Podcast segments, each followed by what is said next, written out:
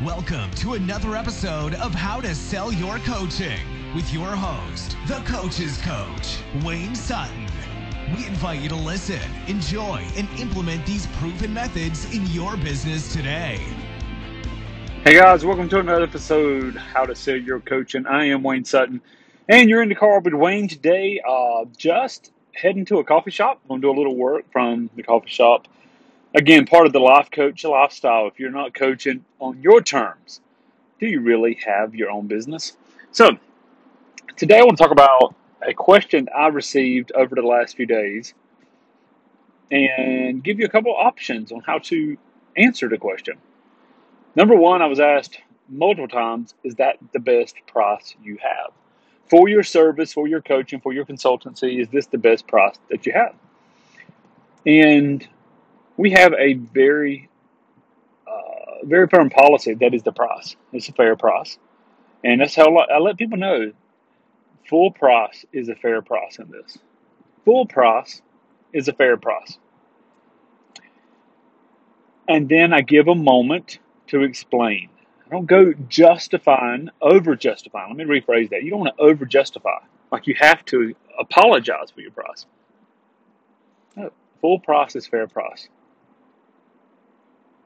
If we did it any cheaper, we couldn't provide the solutions. We couldn't provide the consultancy that you need, whatever it may be. So, full price is a fair price is a great question or a great answer to the question.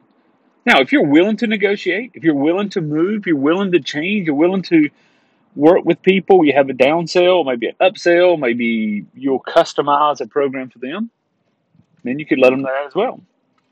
Hey, that's a great question. For the program we just mentioned, full price is a fair price. At the same time, if you'd like to adjust and maybe custom create a program that better fits your budget. And again, we can go into overcoming objections. We go into into this deep in our wealthy coach program. But that's not the point of this call.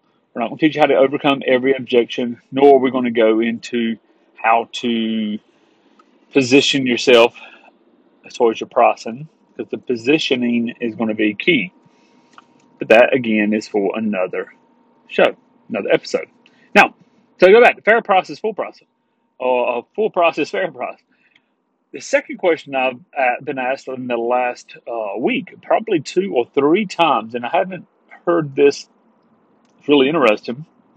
In about six months, and now all of a sudden I'm hearing it again. Is do you offer any kind of discount for military? Hey, I'm military. I'm first responders do you offer a discount? And there's no wrong or right to this. One of the things that you could ask someone up front is, hey, are you did you serve in the military? Are you currently serving? Are you a first responder? Whatever it may be. And say, well, that's really great news. We have a program for that. We have a, a, a pricing discount, whatever you want to call it, for that. And then you can use that as a leverage point and truly honor them for their service. At the same time, if you do not have it, you need to be very clear in that as well. I was asked twice this week, did I have a military discount? And I understand, now, truly believe in the military. I truly support our troops. But I didn't support them in this area. And what I mean by that is I didn't give a discount. Not saying I won't at some point, but I just said, hey, number one, I want to say thank you for your service. I truly appreciate what you do and have done. Our pricing structure is based upon the services that we can bring to you. The, and then I go back into their promise, what we're promising them.